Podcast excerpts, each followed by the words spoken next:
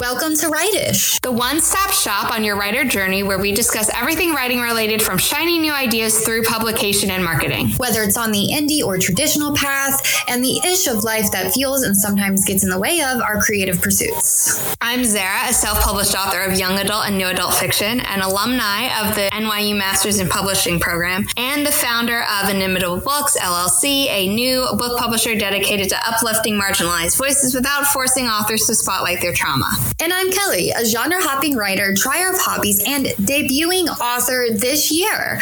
My book, Down the Well, comes out in September 2023. Be sure to add it on Goodreads or Zara's favorite alternative, Book Hype. Links will be in the show notes. So, we've talked about finishing the first draft and why you need to do it a lot over our episode catalog. And normally, Kelly is the one who's saying, just do the damn thing, you need to finish it. And I let her say it because I absolutely agree. But this time I'm going to say it first in this episode because, you know, variety is the spice of life. the most important reason to finish the first draft is psychological when it comes down to it. And also, this just is logical because the reason you need to finish a first draft, any first draft, doesn't matter if it's the book that's going to get you published, most likely, it won't be if this is your first book that has ever reached a finished first draft, but you need to do it so that you can prove to yourself that you can. And that proof will encourage you to do it again. But until you've done it, you might be someone who starts a lot and never finishes, and that's fine. Most people start that way. But if you ever want to get past that, you got to finish a first draft. The first time I finished a draft, I felt like, oh, I can actually do this and that was empowering. Completely agree. And you'll feel better writing the end than chasing another story that could have been the one, only not to finish it later or finish it either. So you level up by being a writer who has finished a first draft compared to others who never finish anything. Personally, um, I remember I would juggle between three story ideas this is whenever I was working at the bakery. I was working full time, going to college full time, and then trying to organize a wedding. But I was jumping between three story ideas. Project Cursebreaker, maybe you've heard of her. She's a lovely novel. Well, now three books.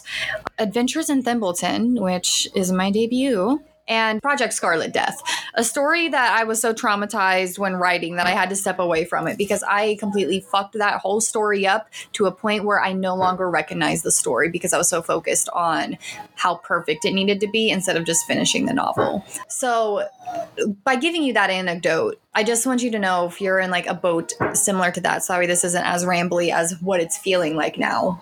Don't worry about making it perfect the first way through. That's not what a first draft is supposed to be. Just focus on getting it done. Don't worry about how perfect it is, whether it's the pacing, whether it's the character arcs. You're going to get feedback on that from critique partners and alpha readers. That's what they're for. They're there for you to take feedback. So a good way to know that you have leveled up in your writing game is that you're going to be open for feedback on your first draft.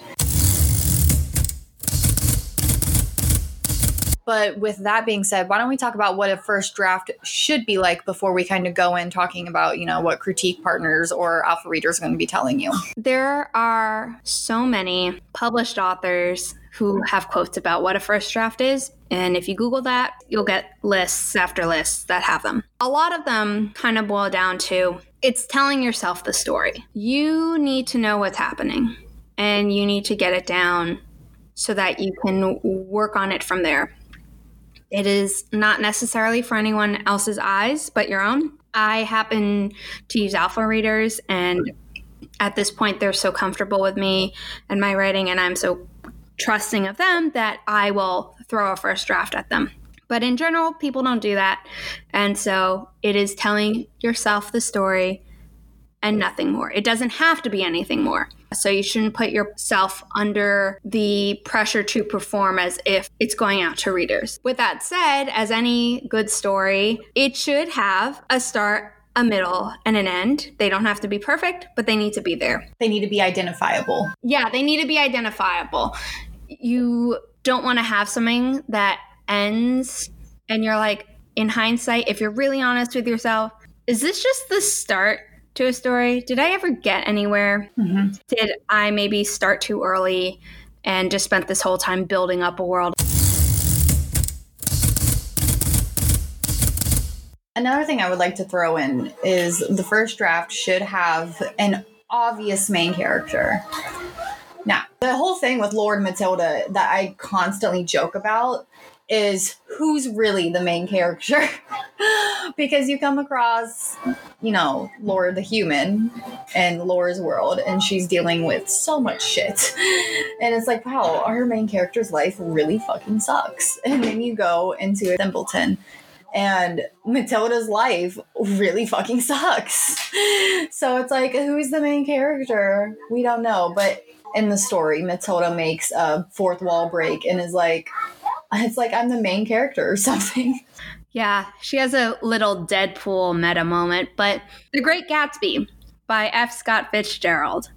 When you're younger, the main character is always the narrator. Almost. We mentioned this in last episode about finding your voice and whether or not that's the same as the author voice, which we said back then it's not necessarily, and that's fine.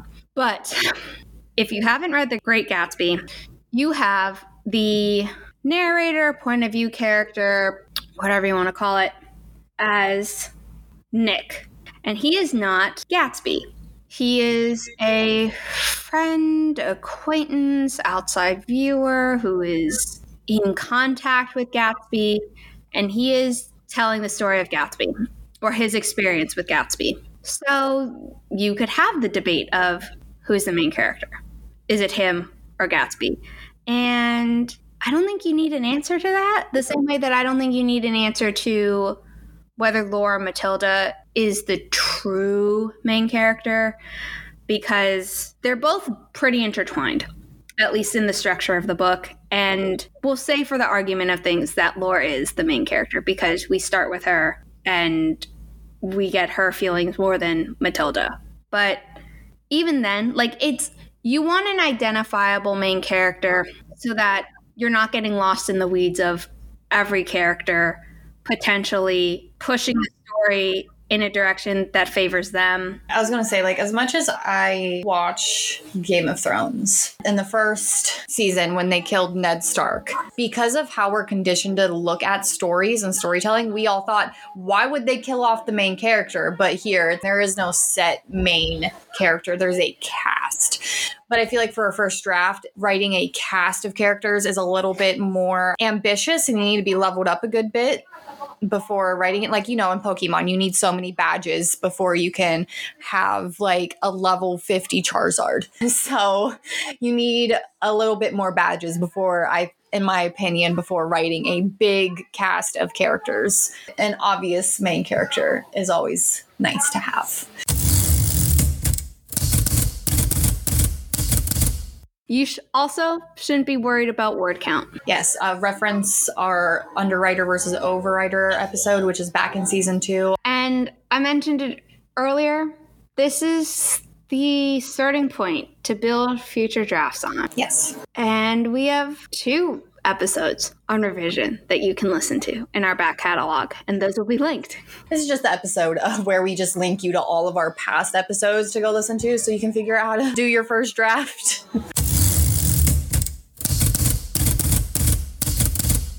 But another thing to keep in mind is that we have repeated over and over again in uh, many other episodes on our tangents is it doesn't need to be perfect. Don't worry about themes being on point. Hell, most writers when they're setting out to write a story, I don't even think are aware of what themes they want to be in their story, and that's okay. You don't have to emerge from your writing space like you found the holy grail and it's perfect and nothing needs fixed. So just keep in mind that all it needs to do is be there. There just needs to be a story on the page. I will add on to that that personally, that people who write a story with the theme in mind first, it normally comes off preachy.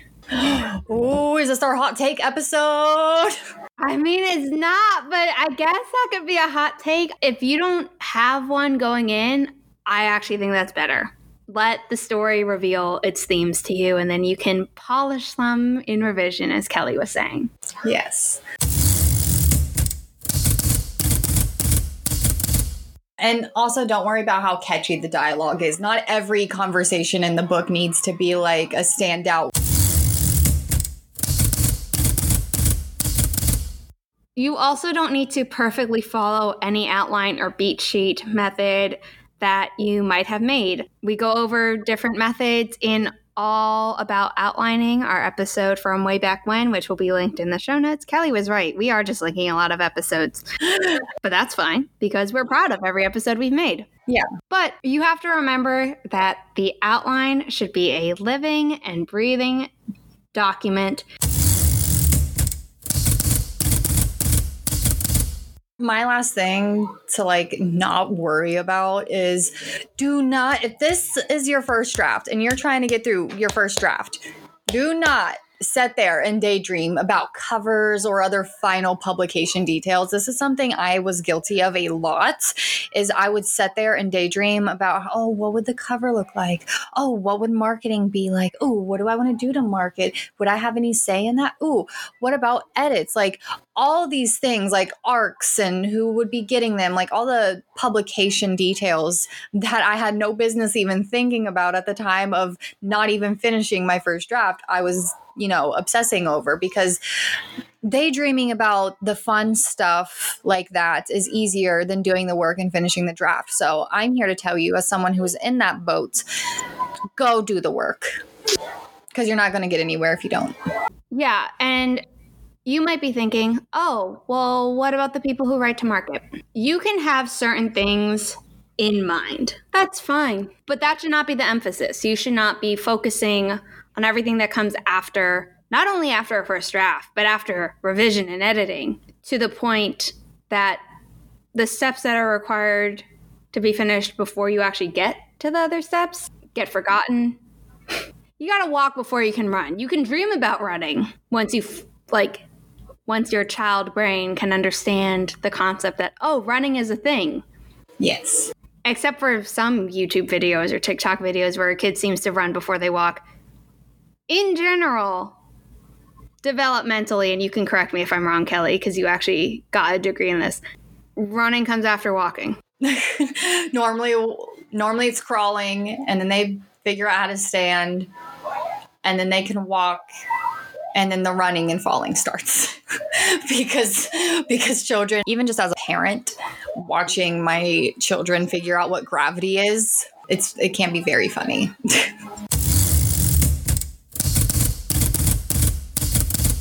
I feel like maybe everyone had a different thing in mind whenever they were going to listen to finishing a first draft episode because, you know, we talk about it so much. But, you know, I'm just going to jump into my final thoughts and maybe we'll revisit this in the future. You know, we'll come back and revise how we did the episode because this is the first draft of this episode. I'm sorry, I'm getting too fucking too stretchy with this. Final thoughts. Do you have any? I mean, I feel really good about what we said. It's you need to do it and it's not perfect. All right. And appreciate the fact that you did the damn thing once you get there and ride that high for a little bit. Because once you go back and edit, it's a whole completely different monster. Kelly would know. She's currently like in the thick of it or like just finished it. Yeah. I also know, but I've had a few months since my last round of edits. So, yeah, I, I just got out of the woods and I'm like looking back over my shoulder, like, I think I need to go back in before I turn this in. I need to go back into the woods because I don't think this was done right. but you know, imposter syndrome. We have an episode on that too. That was our first episode. It was. We've talked about it in many episodes since then, but that was an episode dedicated to it. This is the Writers Podcast, and we'll be back with another episode next week.